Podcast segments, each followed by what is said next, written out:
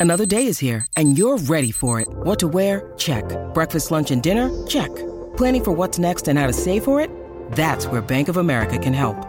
For your financial to-dos, Bank of America has experts ready to help get you closer to your goals. Get started at one of our local financial centers or 24-7 in our mobile banking app. Find a location near you at bankofamerica.com slash talk to us. What would you like the power to do? Mobile banking requires downloading the app and is only available for select devices. Message and data rates may apply. Bank of America and a member FDIC. I'm Alex Rodriguez. And I'm Jason Kelly. From Bloomberg, this is The Deal. Each week, you'll hear us in conversation with business icons. This show will explore deal making across sports, media, and entertainment. That is a harsh lesson in business. Sports is not And, as uh, simple you know, I- as bringing a bunch of big names together. I didn't want to do another stomp you out speech. It opened up so many more doors. The show is called The, The deal. Deal. Listen to The Deal. Listen to The Deal on Spotify. With threats to our nation waiting around every corner, adaptability is more important than ever. When conditions change without notice, quick strategic thinking is crucial. And with obstacles consistently impending, determination is essential in overcoming them. It's this willingness, decisiveness, and resilience that sets Marines apart. With our fighting spirit, we don't just fight battles, we win them. Marines are the constant our nation counts on to fight the unknown. And through adaptable problem solving, we do just that. Learn more at marines.com.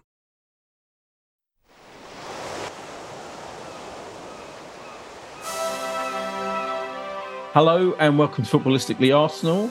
I am Boyd Hilton. Uh, Josh is otherwise engaged, but we are joined by two wonderful regulars. Geoff Arsenal. Hi, Geoff. How the devil are you, Boyd? I am splendid. Thank you very much. I bet.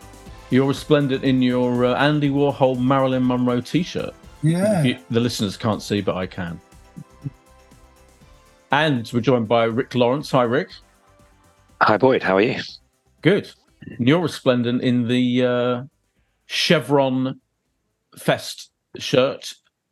The uh, banana, burnt banana, was it? Was it burnt? Uh, banana? bruised, bruised. bruised, bruised banana. How can I get that? Yeah. wrong? How embarrassing. Um, in celebration, obviously, of our triumph. Yeah, it was on. It was on the floor. Actually, I think I had it on the other day, and it was uh, on my bedroom floor. and on my walk to work this morning, I bumped into my neighbour, who was also at the game yesterday, and obviously wound down his window and said, "Oh, you know, obviously wearing the shirt, had to wear the shirt today." And I was like, "Yeah, well, do you know what? It's uh, you. It felt like you know when you used to wear uh, wear colours on the way to a cup final or something. You'd sometimes get like people honk Yeah. their horns, and it was it was like that. It was like, oh, someone's wearing an Arsenal shirt after yesterday. They've they're obviously in a good mood and sort of showing off. So it did feel a bit like that. It wasn't the intention, but obviously very happy to get some comments, uh, especially after after the victory. Yeah, I was wearing the black, the black and gold away shirt uh, yesterday, and on my way back, um, this uh, guy, this uh, Man U guy, kind of like motioned me over. I thought he was going to, um, I don't know, like hit me or something, because uh, he was he was wearing some Man U top, and he went, "No, you deserve that, mate. You deserve that." And I thought, "Oh, that's uh, that's a rare moment of humility from a Man United. Certainly wasn't reflected in his manager." Ten Hag. Let's start there. In fact, I was thinking where to start. Why don't we start with the fact that Erik Ten Hag, this um, alleged tactical genius, you know, he's done pretty well with Man United, kind of, but he had this whole theory, Rick, that um, a litany of refereeing decisions that went against them. Now, all I would say is, I mean, if that's true, then he's ignoring one of the most incredible refereeing decisions of the whole game, possibly the most incredible refereeing decision of the whole game, which was to reverse the penalty for us. That never ever happens in the VAR world. What do you think? You want me to go through all of the, all of the decisions in Yeah. one, or Yeah, all the Ten Hag um, Okay, so- allegations. obviously he didn't. You know why would he? But he didn't mention the fact that we had a penalty overturned. And as you do in your Arsenal WhatsApp groups, there's been quite a lot of chat. Um, and actually, was last night after watching the game back, I asked my friends what they if they thought it was a penalty, and there was no one said it was definitely a penalty, but also others. A lot of people thought that it shouldn't have been overturned, and I'm somewhere in between. Happy to overturn it because I don't think it was a penalty, and I think I get the argument to say that it shouldn't have been overturned because you know, the whole thing about re-refereeing the game and was it clear and obvious error? I have no problem with it being overturned because I don't think it was a penalty. And I think if you're going to use VR, which I wish they didn't, if you're going to use it, you might as well get to the right decision. But I do hear the argument to say you can't just start overturning every decision, whether it's you know when it when it's so debatable. But I have no problem overall in that one. I think the decision on uh, Højlund, I think it's pronounced Højlund. No, that's not a penalty for me. I think it was it was more of a penalty, I think, than R one, but I don't think it was a penalty. Uh, the offside, no point debating. Like you know, they've got lines and all that, so you just have to accept it. You might be frustrated, but if their lines say it was offside, it was offside. And the one that really is just like clutching at straws is the goal. Our second goal, Rice's goal. What Yeah. on earth he thinks? Like, if, Yeah. if you're going to give free kick, I mean, if anything, it's just as much a penalty as it is a free kick. Right. It's a penalty, yeah. If But if anything, you thi- if you, you you lose all credibility in argument if you're going to include that in your whinging, like if you think it's a penalty on, on Højlund, then like you know come out if you want to say it, it's boring, but don't moan about decisions. It's boring. But if you're going to say that, that's one thing. But to say that Jonny Evans was fouled is just mad. I actually said if you want to see desperation for a penalty, look at Gabriel's reaction because Gabriel's appealing for a penalty as Rice shoots, which is Yeah, yeah. Quite, quite hilarious. But not the Yeah. first time an Arsenal player has begged for a penalty late on as we as we push for a, a late winner.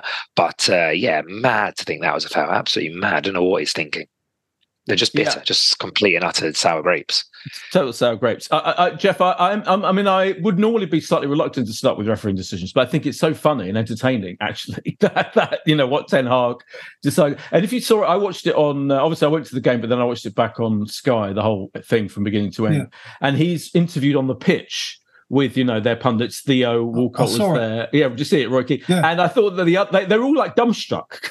he read out this litany. It was really funny, wasn't it? It's just funny. Yeah, it's just. I just think. I think he was just a desperate, desperate manager, reeling out all the stuff, making excuses for a for a, for a team that. Um, I mean, they they set up like Newcastle did against us last year.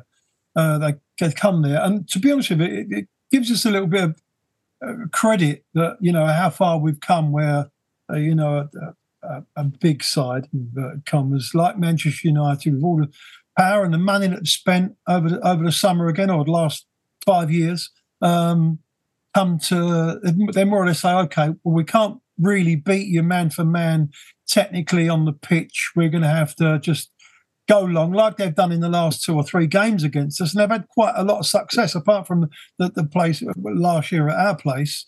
Um, they've had a lot of success with that, that long ball, and and that's the only thing they could do to, to get round it. But I mean, they, I, I think they was poor. I think they set up poor. Um, I'm, I, I to go back to the penalty. I think it was a penalty. I really do. I, I, I think nine times out of ten, it would be given a penalty, and Hmm. no one would even challenge it. So why VAR are getting involved? It, it just wasn't a clear and obvious error because there was there was a connection there. And I can see what you're saying, Rick. If you slow it down and you look at it, I think that the first time I thought that's a blatant penalty. But when I looked at it and it was slowed down, oh, he looks like he's just hung his leg out a little bit there. But I do think I do think it was a penalty. But we had Yeah. it ripped away from us. It, uh, it kind of like the the Eze one at Crystal Palace last week. Um, if that was given a penalty, I would have said, mm, you know what, I think it was a penalty. You know, it was maybe a penalty. And I, I want to probably complain. It was a harsh one. They're Yeah, both I- I think- quite harsh. I think a threshold needs to be quite high to This is for it. me. And I think, yeah, Eze one is, is quite similar to that. I just don't think they're penalties. Like, I don't, I don't think there's enough The of in problem it. is, problem is, Rick, it's the consistency. No, I know. Yeah. You you know, if, if that's not a penalty, that's The cool, no problem. But it's for me, it's what it's Gary Neville's point, which is that whether whether it, it, uh, first of all, I think um, uh, someone said I heard someone said today on the radio they still can't work out whether it's a penalty or not. It's definitely it's like 50-50 for me. And the fact that you've got two players, Gary Neville pointed out that, that you have two of their players who kind of bundled into him to get tried to get the ball, but they definitely at least one of them made contact. At least one of them, if not both, made they- contact. and there was nowhere near the ball, And- Boyd. No, there weren't. There weren't. No, there weren't. I mean, I, I think it's. If but you, if you make a challenge I know, I know. in the penalty area, you're Yeah. giving the referee a decision right, to make. right. And he, Right. right. now, but here's the thing. Here's my point, and, and the Gary Neville point, which I think is pertinent. It's you never, ever, ever see them um, ch- re-referee the decision ever to that extent. It's always it, it was not clear and obvious. And I don't know who the, who was the referee expert on Sky. Um, what's his name? That that twat. Uh, Mike Dean, yeah. Mike Dean. I mean, I have issues about him anyway. Obviously, he, Yeah. he I mean, he basically admitted that he he, he took a VAR Exactly. decision a couple of weeks ago because of his mate. and for him, to, you know, they have to ask him about that. Anyway, they didn't, as far as I'm aware. Anyway, he's he started off by saying, "Oh yeah, it's a penalty," because he wanted to agree with the decision that was given on the pitch. Then he changed his mind in about ten seconds, and by the end of it, he was going, "Yeah, I mean, we've come to the right decision." Gary Neville kept pointing out up until when he right at the end of the of the coverage when they're all there standing there together saying, "But they're not supposed to re-referee these decisions." They say there's a high margin in which they intervene. And that was not clear and obvious. It was the hmm. absolute opposite of clear and obvious to the point where everyone's debating it. So the referee makes the decision on the pitch and then they cha- and then they get him to change it. It was really, you know, that is insanely unusual. That so my issue is maybe they got it right in the end. Who knows? But it's still debatable. But def- the fact that it's so debatable meant that they, it was ridiculous that they changed their that they they they asked him to go to the um, camera thing and watch it, the screen and watch it. As soon as he goes over to the camera, you know it's, it's Yeah. weighed in. You know he's just going to Yeah, change yeah. the. You know, I would love to see a, a, a referee at, one, at some stage. I don't. I can't. I can't remember a referee going over there and, and, and blanking him, saying no, it's a penalty. There has been that's one it." or two. Yeah, there's been a or couple. two. Has there? Yeah, yeah, yeah. I think, yeah, one um, there's one at the Women's World Cup. Um, Oh, I saw that one. Tell yeah, a lie, that's true. Yeah, but and there's, Yeah. there's been one or two in the Premier League as well. Go on, Rick. I, I just I think that I I think if it was given against us, we we think it was harsh, and I think that I haven't heard anyone. I know um, Jeffy just said you do think it was a penalty, so um, maybe I'm going to uh, come down from this argument a little bit, but I don't think anyone thinks it was definitely a penalty. So I definitely hear the argument to say don't overturn it unless it's clear and obvious. But I think unless you really think it's a penalty and they're going to use VAR, then I don't see the issue with them saying actually just not a penalty, regardless of whether it's uh, clear and obvious or not. But I do hear that argument. I do hear the Because that- but that's say- the, uh, the argument is it's a change in their. No, they, yeah, definitely, they that. always say we're not we're not there to re-refer. In fact, Sky had a feature with the um, PGMOL, and he reiterated that point. He said. We, we, we're not going to re-referee decisions on the on-pitch decision to overturn an on-pitch decision. You have to reach quite a high bar. He specifically made that point, and for me, they've literally completely gone against that. They've just I- completely my changed thing is-. And if they've changed their mind publicly, and if, if that's this is the case from now on, they are going to re-referee decisions happily. Then fine. But uh, as you say, the, the to use the, the dreaded c word, the consistency is just completely been. See, my, my thing roughshod. is, my thing Yeah. is that we, we all agree there was definitely some kind of contact. Yeah. yeah, I agree with that. Yeah, yeah. Um, Havertz was going towards the goal, and the other Yeah. two was facing the other way. They Yeah. didn't make any contact with the football. It's if Yeah. there's a contact, it, it, The other thing is, I, I kind of agree with you. The other thing is, I we, we had a really good. Um, we it was right in front of us when me and Josh were seeing it on club level, and I said to him, I, I just don't see why he'd go down if there wasn't enough because he was clear on. He was like about to score. I mean, even Kai Yeah. Havertz could. well, that's Well- actually an interesting point, boy, because I this sounds incredibly harsh. I'm not meaning to be. I'm not trying to jump on the Havertz bandwagon, um, but I don't think every player would go down there. And I think maybe it's to do with his confidence. Maybe I'm looking too much into this, but his confidence is I low. He takes the chance. right. Here you go. I'm I'm going Yeah. down to win a penalty for Okay. Arsenal. You know, it's it's gives me a bit of uh, my credit in the bank. Whereas maybe a player is on form or a player that's a bit more confident just goes bursting past those players and shoots or lays it off. to, I who's think, getting to the Declan North, Rice. North Bank? Yeah. yeah, I think it was just quite an easy, I'll go down here. If I win a penalty, I'm a hero. Yeah. And if I don't, then everyone's just going to shout at the referee anyway. So uh, he kind of did both in the end for a little bit. I actually think, I think it was a, not trying to move away necessarily from the penalty in general, but I think it was a really good game. Like there was many, so many things yeah. Oh, incredible. Yeah, I think the I think the referee struggled from almost the beginning. Um, the strangest one, and I haven't seen a replay of it, was the Saka yellow card. Oh, Oh, yeah. So I saw it. yeah. I saw at half time some people Yeah. get on there looking at their phones on Twitter and saying that he could have been sent off or some uh, finding Yeah. some Man U accounts, but he gave a foul for to say that Saka was fouled, and Yeah. then said that Saka went in dangerously. But if you're being fouled, unless you right. you know do Yeah. something like unless you're punching someone, you know, and you're not off balance. If you're off balance, how do you how do you end up? I know it's not important, but how do you end up getting a yellow card for fouling someone whilst being fouled? It just was bizarre. I don't think anyone in the stadium knew why he'd been booked, and uh, there was just a lot of stuff like telling, warning players for time wasting, but not booking them. And then he started booking them, and he, uh, I think the referee struggled in general. And I agree. and, yeah, yeah, I think that that, uh, very, that Saka point is a really good one. It was bewildering. Yeah, absolutely bewildering. Mad. Yeah, and um, also he kept giving, um, he kept doing that. There were loads of fouls. I thought on both sides actually, where which would look like, and he let them go. He's he was obsessed with letting everything go, and then he completely changed that halfway through the first half, and then suddenly penalised everyone. He is, he, I think he's terrible. That that that that uh, referee, and he was particularly bad on Saturday. I know it's like. I thought it was interesting actually on Match of the Day too. They seem to deliberately avoid um, analysing the referee mistakes, um, almost like someone had you know taken the high stand. But it is, as you say, it had everything the game. Yeah, So, I'm, quite pleased that they avoid that. I get bored Yeah. you know, watching them, unless it's you know something that's really worth talking about. But I'd much rather watch them dissect like elements of the actual game. Like I Sure. thought the game changed quite a lot when that Højlund came on because Yeah. suddenly Man U, I, I I've never seen him play before, and I was really impressed with uh because suddenly Man U had a player that he was backing into Gabriel, and really I think yeah. I, I don't think Gabriel had a clue what was going on because he'd basically played at you know played against Yeah. Martial that don't got didn't get near him for however many minutes, and suddenly had this guy that was almost bullying him, and it I think it took uh, Gabriel by surprise, and he took a while to adapt. But Højlund Højlund turned him a couple of times, and he looked like a handful. And the game sort of turned a bit because I think we suddenly thought, oh god, you know they've got they've got a bit about them again. And Rashford's very dangerous on that left hand side, and uh, I think everyone I, I felt like there was a bit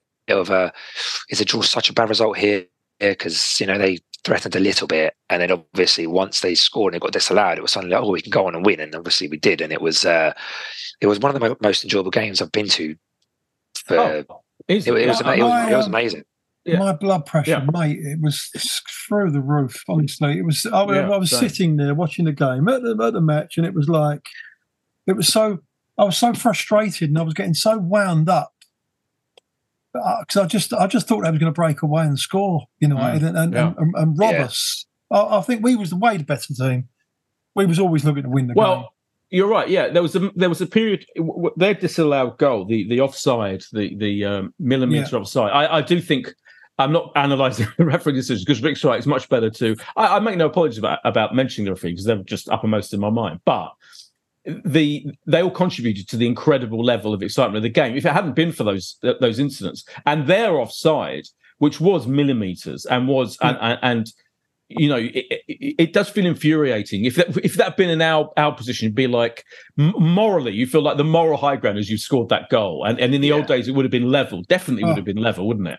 Hmm. But to have that disallowed was so joyous. It gave us so Oh. much hope, and it was so kind. It was such a kind of fundamental moment that I, I was like, that was the first moment of kind of great happiness and relief and luck. I think we were very lucky. You know, I mean, Gabriel was kind of leaning, wasn't he, back and forth? to try- He was Yeah. trying to keep keep himself on side, keep keep the player offside.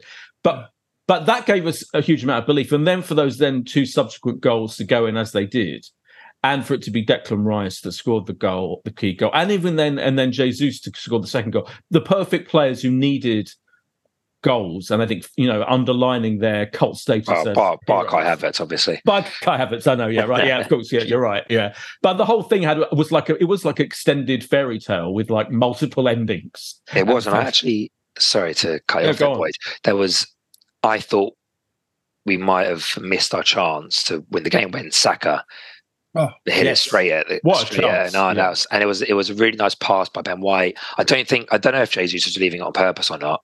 I need to see that one more time, but Well, I think Saka thought he might have been, but Yeah. Uh, part of the excuse as to why he didn't really. Yeah, hit it I think properly. yeah, and when he hit that, I was like, ah, because of all, I reckon if I could choose one player in our squad that that would fall to, it just came so nicely to him, and he just passed it straight to the keeper, and it was like, ah, we might. if he kicks it anywhere else, been it gets a goal, isn't it? It's Yeah. so close to the keeper. Yeah, Exactly, He yeah. didn't.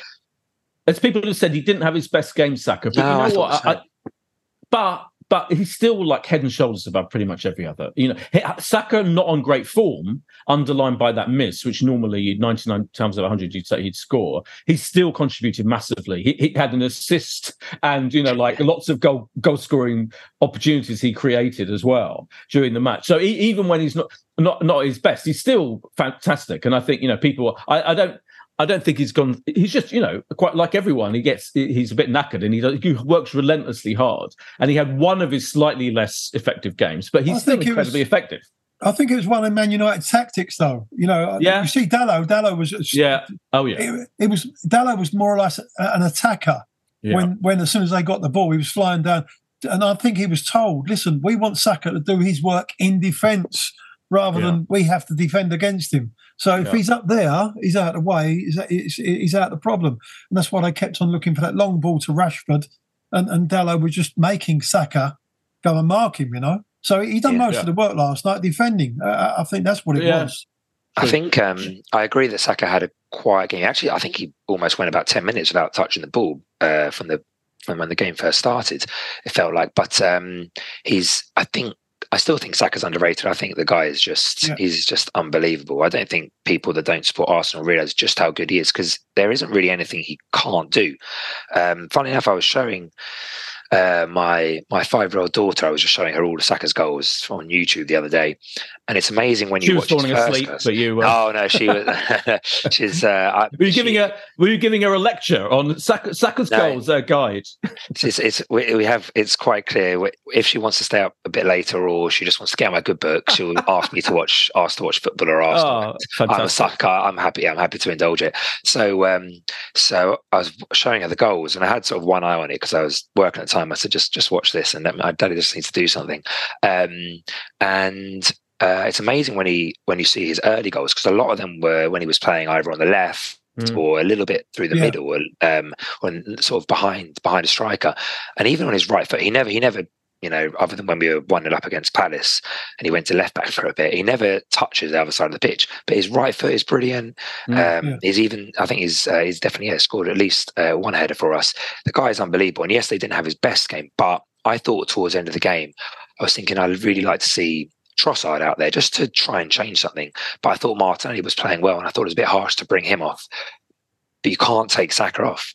No, He's Yeah. just he's untouchable, and Yeah. obviously in the end, I don't think Reiss Nelson had contributed towards us winning, but um, he played was- one. He played one key pass. I think. well, he, sorry, he, recently- he, played, he played yeah. a pass for the third goal. Yeah, for the uh, third goal. He yeah. actually has, has an important tackle, sort of Yeah. tackle stroke pass with uh, Rashford. Um, and But that uh, felt very symbolic that that substitution, didn't it? That was like I, I, am going to have a you know kind of just just hit the ram the nail further into Man United by bringing on their one of their nemesis, Reiss Nelson. Yeah, well, I think, um, yeah, like I said, I, I'm a big fan of Trossard, and I, and I did want to see him out there. But yeah, I guess Arteta just thought maybe he wanted to just go like for like with Martinelli off Mm. and uh, and and Reiss Nelson on. But yes, I think Saka is is just so good, and you, but he can't play. He can't play a nine out of ten every single week because no one can. Uh, Yeah. Yeah. Funny Uh, enough, uh, on about sixty-five minutes, seventy minutes, I was I was asking for to Trossard to come on in replace of um, Havertz. Yeah, Just yeah. A little bit more movement, hold the ball up a little bit better, you know. And uh, But Vieira, isn't he? Vieira did really well um, in the previous game when he came Yeah. on, and I, th- I think Vieira deserved that chance, didn't he? And did again did really well. I mean, fantastic pass, you know. So I think I think I, I actually thought Arteta's decision making in terms of well everything really kind of worked pretty well. And I want to ask about that. I want to go back to the beginning because if I, actually let's take a quick break first, and then we'll talk about the whole the start of this game and the team selection, etc. Here's a quick break. Hey, it's Kaley Cuoco for Priceline. Ready to go to your happy place for a happy price? Well, why didn't you say so? Just download the Priceline app right now and save up to 60% on hotels. So, whether it's Cousin Kevin's Kazoo concert in Kansas City, go Kevin, or Becky's Bachelorette Bash in Bermuda, you never have to miss a trip ever again. So, download the Priceline app today. Your savings are waiting. Go to your happy place for a happy price. Go to your happy price, Priceline. I'm Alex Rodriguez. And I'm Jason Kelly. From Bloomberg, this is The Deal. Each week, you'll hear us in conversation with business icons. This show will explore deal making across sports, media, and entertainment. That is a harsh lesson in business. Sports is not And, uh, as you simple know, I- as bringing a bunch of big names together. I didn't want to do another stomp you out speech. It opened up so many more doors. The show is called The Deal. Listen to The Deal. Listen to the deal on Spotify. And we're back from the break. Yeah, I do want to wanted to mention because we'll never know the answer to this, but I think it is interesting to ponder, isn't it? Whether Arteta would have stuck with it hadn't been for you know the injury to Partey, whether he would have stuck with Partey on the right and this this defensive system that has, let's face it, been controversial to say the least and surprising. Whereas the Partey injury allowed him, so to speak, to pick. I think that probably the team that everyone would have thought would have been picked from the very first game this season. You know, like basically keeping our structure from last season, but with a couple of better or new players, particularly Rice in midfield and Havertz, you know, in the Xhaka role. People have gone, oh yeah, that's what we expected to happen this season. And because it didn't, I think it's interesting to ponder whether or not he would have gone played that stuck with what he was doing. Uh, Geoff, or would he? Do you think this was? Would he would have played this system and roughly this team anyway? Yeah, I, I think so. I think it's, it's, it's tried and tested, and, and you know you're playing against the, the, you know the better teams or the bigger teams. I, I, don't think you can you can't really take chances, can you? I mean, I, I, was I was dreading it until I heard the news about Partey. I was thinking, oh my god, he's at right back. Marcus Marcus Marcus Rashford is, is, is left wing plays on the left there. It, that, it's not a good match. It's just not a good yeah. match. We're going to be all over the place. So that's what I was really, really right. So, you know, personally, I think it was a blessing in disguise. But to answer your question, I do think that he would have changed it back again to the old tried and tested because we, I think we're much more comfortable. I mean, I, I don't know, you know, uh, you know, um, Gabriel, he, he, he, he's so strong, and I just think he's a, he's a good defender, and he's, he's you know he gets very emotional about yeah. stuff, and he's he's one of the leaders of the pack, although he's not a yeah. captain you know he's there and he's, he's one that will stand up for you. If there's a there's a, a bit of aggravation, he, will get involved. He's not he's not one to, to to you know walk out of it. He'll get involved and he just holds everything together. And I do think we are a better team with Gabriel playing in the team. Mm. So I think he would. I think he would picked that for, against a team like Man United anyway. Yeah, Rick. I mean, I guess we'll never know what was what's in his mind, but he had that. Um, he had that rather kind of um, brilliant slash funny press conference speech where he talked about how comparing his team selection tactical approach to his different routes for, to to the tra- training ground, which was lovely. He had two two big analogies, didn't he, in his press um, statements this week? One was the route, different the routes to the to the training ground one, which was great, and everyone picked up on that and said, you know, what route would you have gone through this weekend? And there was also the one, the one after the match where he talked about the Kai Havertz, where he referred the Kai Havertz situation to how he's how he conquered. He used the word conquered his wife, um, and he thought the relationship between him and his wife mirrored the relationship, I guess, between the fans and Havertz. Very funny. yeah, I think conquered maybe maybe a bit of uh, talking in his second yeah. language there. Yeah, but, yeah, um, absolutely. Um, yeah, yeah. I think that I do think he would have gone to this back four that did start the game, regardless of Partey's injury. Mm. I think, but I would like to think he also would have played Partey and Rice in midfield, and Havertz would have had to have made way. I don't know. I don't, you know, obviously we'll never know. But I think yesterday did show that we we're not necessarily right now, anyway, in a better position squad wise than we were last season with in midfield because I just didn't see anything yesterday that made me think, oh yeah, Rice and Havertz is a really good midfield um, because Havertz just isn't there yet for us. Hmm. Um, we've played; he's played four games, so you know, very happy to give him time. The problem is, if if it's not Havertz, I don't rate Vieira. Um, funny enough, I know he always gets a mention on this podcast, but Alan Alger, I saw a tweet um, that he said, you know, Vieira plays a good ten minutes for us, and suddenly he's uh, he's fantastic. And I agree. I think Vieira still has a huge way to go because I think you know if you weigh up all of his performances for Arsenal, I think there's probably one good one, and that was against uh, Fulham in his little cameo compared yeah. to the poor one. So I if think you weigh if you if you weigh him up, if you pardon the uh, pun, you get no, yeah. he's still he's still so slight and skinny, yeah. Which I'm not nothing. No, but it no. just seems it just seems a very unimposing figure. So I would he agree does. with that. Yeah. No, I I, I think um, that. Yeah, I think I think it's a problem position for us still, despite spending 100 million on someone because we lost Xhaka. We spent 65 million on another one, another player who the jury's still out, but that's fair enough. He's played four games and he's playing in a position that isn't his natural position, we all think. Um, but yeah, I think Rice and Partey would be a fantastic midfield for us, but I don't know when we'll see it because Partey seems like it's going to be out for a while. And I think that second position is, is up for grabs. I would say in the you know the pecking order, you've probably got Havertz, then probably Vieira, and then it'd be interesting to see what he would do if you know he needs to play someone else there um, because I think Smith Rowe seems to be way down the pecking order. Um, maybe he would play Jorginho as the holding midfielder and Rice as the more attacking one. I don't know. Um, you know, we don't even necessarily see that if Havertz and Rice couldn't play. Uh, sorry, Havertz and Vieira couldn't play. But I actually agree with what Geoff was saying earlier. I was hoping that Trossard would, would have come on for Havertz. I thought he left Havertz on for a little bit too long yesterday. Um, it was quite late before he made the change. I, I would have liked to see Trossard because I'm a big Trossard fan. Um, Trossard wasn't great. Uh, it was he though when he started. He wasn't. He, he, started up front. He started in, again up mm. front, and it was 45 minutes. I think overall Trossard's been very good for us. Mm. Um, I think that the I actually think Arteta. I don't know how fit, fit Zinchenko was, but I think we're in a bit of a not a not a big issue, but having one left-footed left back in the squad, unless you include Kiwior, isn't great. Like Tomiyasu yesterday had to keep cutting back onto his right foot, and it was it was it was a little bit frustrating. He can use his left foot, but obviously it's not his natural one. And having I, am not a big Tierney fan, but having let Tierney go on loan, we do seem to be in a position where it's either Zinchenko or someone who is right-footed that's going to play a left back, assuming that will be well Tomiyasu really, unless he thinks Kiwior can play there. So yeah, that was that wasn't the best substitution for me either. Obviously, you know, no one cares now because it paid off. I think all three of his subs weren't the best. With I would have rather seen Trossard on instead of Nelson either. But like I said, obviously, no one no one's bothered now. But yeah, I think um, the the starting lineup didn't surprise me, mm. and um, yeah, I think overall, obviously, it all it all paid off in the end.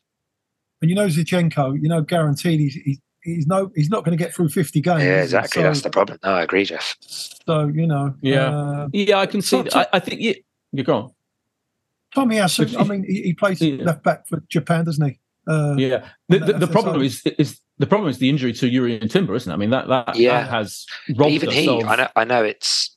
I mean, it seems like a strange thing to fixate on, but even he is right-footed. He, he's not someone that's going to yeah. cross from his left foot. It just, it just. Yesterday, Tomiyasu, I think there was a brief moment where he got onto his left foot and cut back and passed it. And then Vieira passed it back to him, and then he passed it back to him because he just couldn't cross. Um, but maybe it's a minute point, and you know who knows whether it will become apparent again. But I, I actually think Zinchenko had one of his aura games yesterday, and I'm, and I'm a big fan of his because I think he's really important to the side. And again, you know, not everyone can play really well every week, and obviously that was his first start of the season. So um, uh, was his yeah. first start? Did he start against Fulham? I can't remember. I don't think. No, he didn't. Did he? No, he came on. no, uh, came, came, on. Yeah, came on. Um, so yeah, it's nice to have uh, you know these options.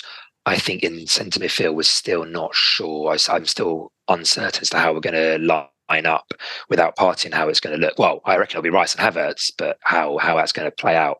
I mean, he admitted. I agree, I agree with you, but he he but Arteta basically using his analogy about the route to to to the to work, etc was was his way of and, and one more the and the wife sorry the wife analogy yesterday about Havertz was kind of his way of saying I'm persevering with this because because to not persevere with it is worse and almost ignoring his actual um, level of performance. I thought was fascinating, fascinating and revealing because what he's saying really is, I need to give him the absolute every single chance there is for him to do well and for and for the fans to fall in love with him, even if he's actual performances aren't that great, really, isn't it? That's what he's saying. And I thought that was a kind of quite an, a rare mission, really, that you sometimes you, your team selection is based as much around the psychological importance of not undermining a player and not of reducing their confidence as it is, but actually what how they're performing. Um, so, it's, it's, so difficult for these players that come in there. I mean, the spotlight. There's no, there's no. Oh, I know. For to, to hide is, and they, you know, you've got uh, three million cameras watching every every movement you're doing and, and stuff like that. I just think we've got to give him time. There's been many, oh, I know. I'm not. Over yeah. the year that, of course, I know you're not. Of course, yeah. Not, but but it was unfortunate, wasn't it? And, and, and, that he gave away the ball. It was for that. You yeah. know, I mean, that was. And in fact, Josh, who sat next to me uh, yesterday on club level, literally said, as he as that happened, he said, "Wouldn't it be awful for him if they then if they now go and score?" Which, yeah. and, and, you could, and it was like the, the most unfortunate moment. And I felt, and I, I felt sorry for him more than anything, um, because I'm sure. You know what? Talking about the goal, yeah. Okay, he gave the ball away, but they still yeah. had a lot to do. That, oh yeah, oh, it was a brilliant on the halfway line. Yeah. And the way we defended against that goal was shocking. It was. Yeah. Marcus was. Rashford, right? You know more or less what you know. Uh, I mean, eh, you know, if you're a defender, you need to take them away from the goal, whatever happens. And you know, Rash, sure. he's got a fantastic shot, right? Yeah. If he cuts inside, we had two players there, both got in front of each other. You know, there was the, it was like it was, Yeah. they didn't know who was going to go and mark what, you know, what way they was going to go. Someone's got to take control of it. You've got to show him out to the corner flag. I mean, rather than in, send him down, send him down up the road or something, then Finsbury Park or whatever, rather than towards the goal. It was crazy. Mm. And I was, know. I think they were just. I, I think they were just. Oh, I could see it happening. I said, "Don't, do not let him go on his right." No, And I what did know. he do? He just cut inside, and it was crazy. We've got to learn better. But again, about that, we play so high, right? If we play Yeah. like that in Europe, we, we, we, we're going we're going to struggle because we, we the gaps behind and the space in behind is amazing. It's crazy. But they, but they, the way they were set up was so uh, was so interesting, wasn't it? Or, or, I mean, uh, interesting slash boring because I think for the until they scored that goal for the first what half an hour, they didn't. They barely even tried to get in our half. I mean, I know we were pushing up on them, but they were, you know, they they were like playing a low. Their, their apparently amazing goalkeeper on the ball was just spraying it out. You know, to his own defenders, to his own fullbacks, and every now and then he might go a little bit longer. But it was unbelievably unambitious for them that for the first half of the first half. I thought it was incredible how tedious they were, and I think that kind of inevitably means that you end up kind of falling into maybe that was the trap they were trying to set that Well, they it were going to yeah. score on the break, and it worked, yeah, Yeah, yeah. for- to some extent. But I think You've it got- did. Sh- go on. You've got Saliba and and uh, Gabriel like halfway in the opposition half, and there's a great big gap behind you. And I think that you got you got you got two lightning players up top, which they had in in uh, who's the uh, who's the right winger? Mark. that played- Oh, Antony. Oh, he's rubbish. isn't Antony, he? yeah, he's he's got very plenty of pace about him, and and Rashford. You know, Mm. that, that, and that's all they had. That is really all they had. The big let, let let them have the ball, let them get comfortable. They was saying, you know, let them, you know, come over the halfway line, you know, Yeah. and as soon as Yeah. we get it, ping it, long ball, Yeah. and and see what Yeah. that's where they got. They got the goal against the run of play. Drove Oh, me mad. completely. Oh, it, it, was infuriating, yeah, because it was so against the run of play, Rick. But but uh, talking of the the, the uh, midfield, I mean, at least our, I mean, compared to our our midfield, Man U's midfield is is is is diabolical, I think, and you know they kind of avoided it as much as possible, played long balls, or you know, and, and I, I just think we looked so much superior to them in, in every single way. Again, to go back to you know their manager and their players, and even you know the the commentator Roy Keane. I thought Roy Keane was very kind of like un- weirdly kind of complimenting them, saying they kind of played quite well. I didn't think they played particularly well at all, apart from one or two moments, breakout moments. I think it was Um, very funny that he, he said about um, the, the, the Jonny, Jonny Evans, Evans. Jonny Evans. Did you Yeah. hear about what he said about him? No, what did he say? He was here. He said he was he was here till he was 27, which was about seven, eight years ago, and he left because he couldn't get in the team. He said, "This is Man United. Now we brought him back." Yeah, You know, yeah, it, it is shows unreal. how times have changed. But Ca- I mean, I was looking at Casemiro yesterday. He looks like he's aged ten years over the Yeah, last six yeah. months. Yeah, he looks I like he's thought that. gone now. It does, Yeah. yeah. It I think um, I, I thought it was a bit odd that Arsenal fans sort of cheered Harry Maguire onto the pitch. ah, Um, I thought that was a bit, uh, yeah, that was odd. Especially, Really? you know, well, well, I mean, it's not I like think it was a, a natural reaction, wasn't it, to the fact that we, we kind of. We, I mean, he is a bit shit. I think yeah, like- fine, I get that, but you know, I'm, I'm one of those sort of like, I guess you can call it superstitious, like you know, he'll, he'll go on Yeah. and score, he'll go on and score the winner or something like that. But um, We, yeah. yeah, I mean, he's he's obviously gone through a terrible what two year period or whatever. But I think that would maybe I don't know, not sure. Not not that I you know mind from a not. Um, You know, if you want to call it They're abuse, poor not team, that, I though. don't know that much, but yeah, I just think that was slightly odd. But when I saw Jonny Evans come on, I almost had to double take. Oh, I You know. and, and, Yeah. and Arsenal, we you know we brought back Sol Campbell, you know, Henry, Mm. Lehmann. So maybe Mm. we're not ones to talk. Yeah, but but yeah, that was straight. Yeah, to come on in a Premier League game. I mean, straight away, Jesus just turned him like yeah, he had. Yeah. Yeah, it was mad. Yeah. That was that was that was strange. That was yeah, very. That was. I mean, it was encouraging to see him come on. But also, it's not like he'd been playing a bit. He was coming on almost cold to come on into yeah. that. You know, that was that was. We've got some plenty of dead players, haven't they? I mean, Marshall, I think he was on loan last year, wasn't he? They brought him back Uh, a couple of years ago, the yeah. day, and Yeah, Martial It's just still is never delivered, does he? But the, the, uh, interesting about what about the um, Harry Maguire substitution because what, what what I thought it was really funny that he got massive um, cheers from the Arsenal fans when he came, ironic cheers.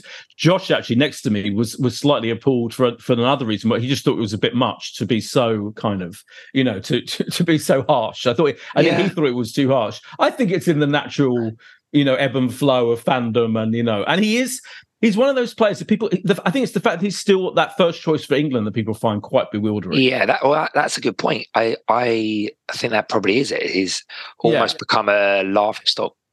Well, Yeah, say exactly. through means of not you know not his own, but yeah, I think I do. I I kind of agree with Josh. It's not like he is someone that's ever done Arsenal any harm as such, but he's still a Man U player. I'm not going to lose any sleep over it. It surprised me more than anything. But uh, Yeah. I mean, back to your point before about their midfield being, you know, old and slow, and I think that was it. I think that's why they set up so so deep because they don't have the legs. They could not. They didn't have the legs Yes. to. Yeah, yeah to- yeah absolutely yeah yeah and when you're looking at two i think I, I i i sat there thinking at one point um I think we it was to maybe after their disallowed um, goal before extra time, before added time, when it did feel like both teams almost were kind of happy with the with the draw, and they were both a little bit scared at Yeah. that point of um of you know yeah. con- conceding and, of, and I thought maybe and that but I, I sat there thinking no we, we're so much better than them it would be outrageous if we settled for a draw and that's why I think it made the subsequent events so spectacularly pleasing and exciting and thrilling You know and let's talk about me?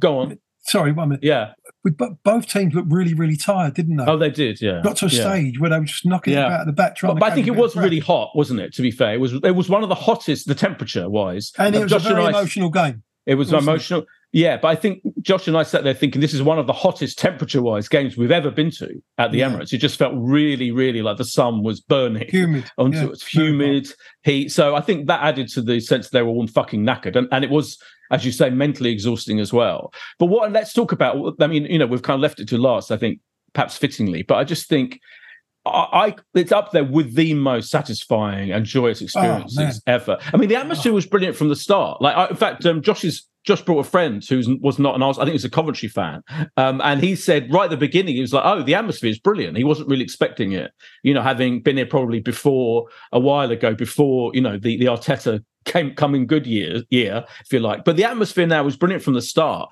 but it became incredible as time wore on didn't it? And by the time you know it got to added time it was just incredible. It was and it was a fantastic and there was something about both goals something about the celebration was incredible. Declan rice's celebration the other players going crazy around him running into the fans the close-up of the him trying to protect his head whenever all these fans were like trying to grab onto his ears. it, the whole thing was fantastic. And then the the jesus goal was just a glorious piece of beauty as well. It's Um, always it's it's al- it's al- I mean, you know, we've got big history with Man United, you know, yeah. and it's always great to beat Manchester United, no matter what. But it's even better when you beat them like that late, Yeah. yeah you know. yeah Uh, twice with a double yeah, late goal Yeah. yeah And like you, Boyd, I got to a stage and thought, especially when they scored that goal, I thought it was a goal. I, I, did, I did genuinely think Yeah, it was yeah. onside, right? yeah Until we see the line. yeah And I thought, oh, that's it. And I, I went so flat. I, I, you know, I didn't speak until, you know, the, the VAR uh, Mm. come through and he said, it's, you know, it's offside. I thought, okay. And that, that was like, it was like scoring ourselves at that Yeah. stage, you know? yeah And then, but then from how down I went and into the euphoria of, of, of, of Declan Rice putting Yeah. that one in. And then, I mean, Jesus, the way he, uh, he sent the lad out for a bag of crisps, didn't he? The way he cut back on Yeah. it. It was, it was so Yes. funny. And um, Yeah, the the, way he slotted that home was, um, and that's the point. yeah Because in, in the past, we've seen Jesus in front of goal, Mm. you know, latching at things, and there was no Yeah. calmness. He, because he's always quick, he's always busy about the pitch. And one thing I was saying, no, no, just calm down calm down in front of goal. And I suppose, Mm. it, mate, I'm hoping now the penny's dropped. And i think you're right yeah Once he gets I in think front that of the goal, he's got to learn to just calm. Uh, but I think that was pure instinct. You see, for me, I think he when when he uh, you know he's one of those players who when he doesn't have time to think about what he's doing, and he, he was just there the moment, and there was the sliding attempt to slide into him, and that then it's and then he's, he's he he he unleashed the shot brilliantly. But you're right. I think that would do his confidence a massive amount. I mean, he's not as confident. He's a confident player anyway. But I think Yeah. it would just. I think it would just hopefully his goal scoring And I'm, abilities. so, I'm, I'm, I'm just praying now we've got him back as the, the original Gabby, you know, and he's, Yeah, he's yeah, full of fitness now. He's not, you know, and, and he's Yeah. fine. I mean, well, I mean, I- uh, having said that, there's a battle there, isn't there, for the for that for the for the central centre forward role between Yeah. him and Eddie. I mean, Eddie did had a pretty good game again. You know, I Yeah. would say. I mean, I'd rather. I, I think J- Jesus gets it for me. Rick, Yeah. do you- I mean, that the whole ending, the whole last, you know, 10, 12 minutes of added time, the atmosphere, everything about it. How did you? How was it for you? Yeah, I, it's right up there with one of my, you know, best games at the Emirates. I think. I think that um, when I mean my voice is is gone from I think that was just from the the Rice goal. Um, everything about it was just absolutely incredible. Um, and yeah, I, I, you know, the celebrations where I was sitting was just they were really were unbelievable.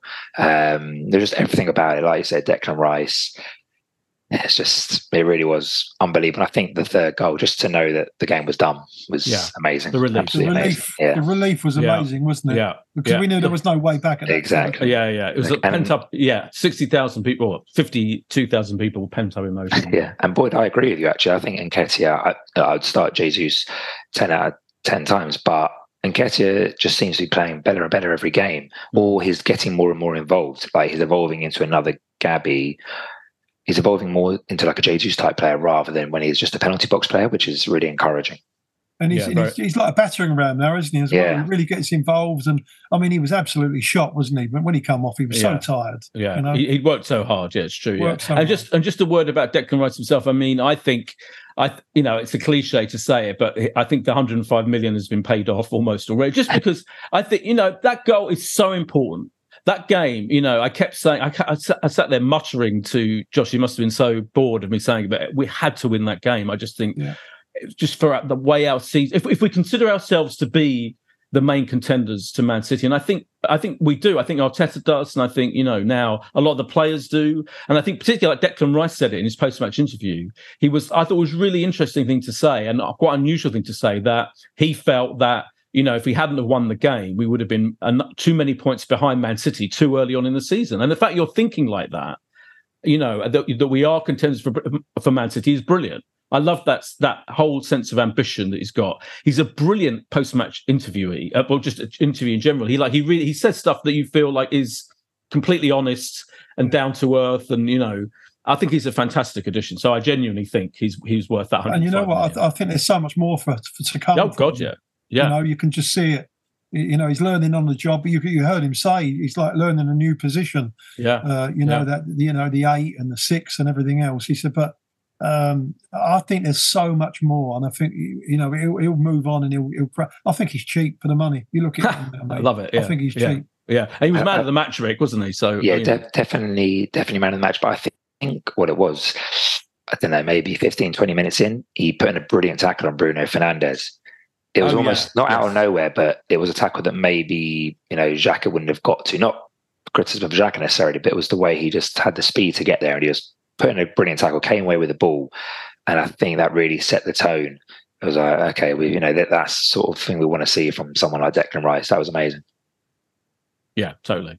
Um, well, we're running out of time, and so we- we've got a we've got a little inter inter break, international break. Of course, um, I'm sure Saka will be picked in both of the games against Ukraine and Scotland because you know because he never gets time off ever. Which I kind of you know I, I love it in a way, but he will you know he obviously maybe maybe one day he'll get a rest. But We need we need more of our players to do what Ben White did and just alien, alienate themselves from Yes. the, uh, the England squad. Yeah, clearly there's no way back for Ben White with. Yeah, with, uh, I mean, definitely uh, not. If Harry Maguire's yeah. in the England squad and Ben White's not, then Right. think it's fair to say that Ben White's time with England has come to an end under Gareth Southgate. Yeah, that's Yeah, that's why that Jordan, Harry if Jordan Henderson can play as well, then uh, Indeed, indeed. Yeah. So the next actual home league, the next actual league game is on Sunday, the seventeenth of September, against Everton away at Everton? four thirty Oh. p.m. Yeah, um, we don't have a great record, do we, at Everton?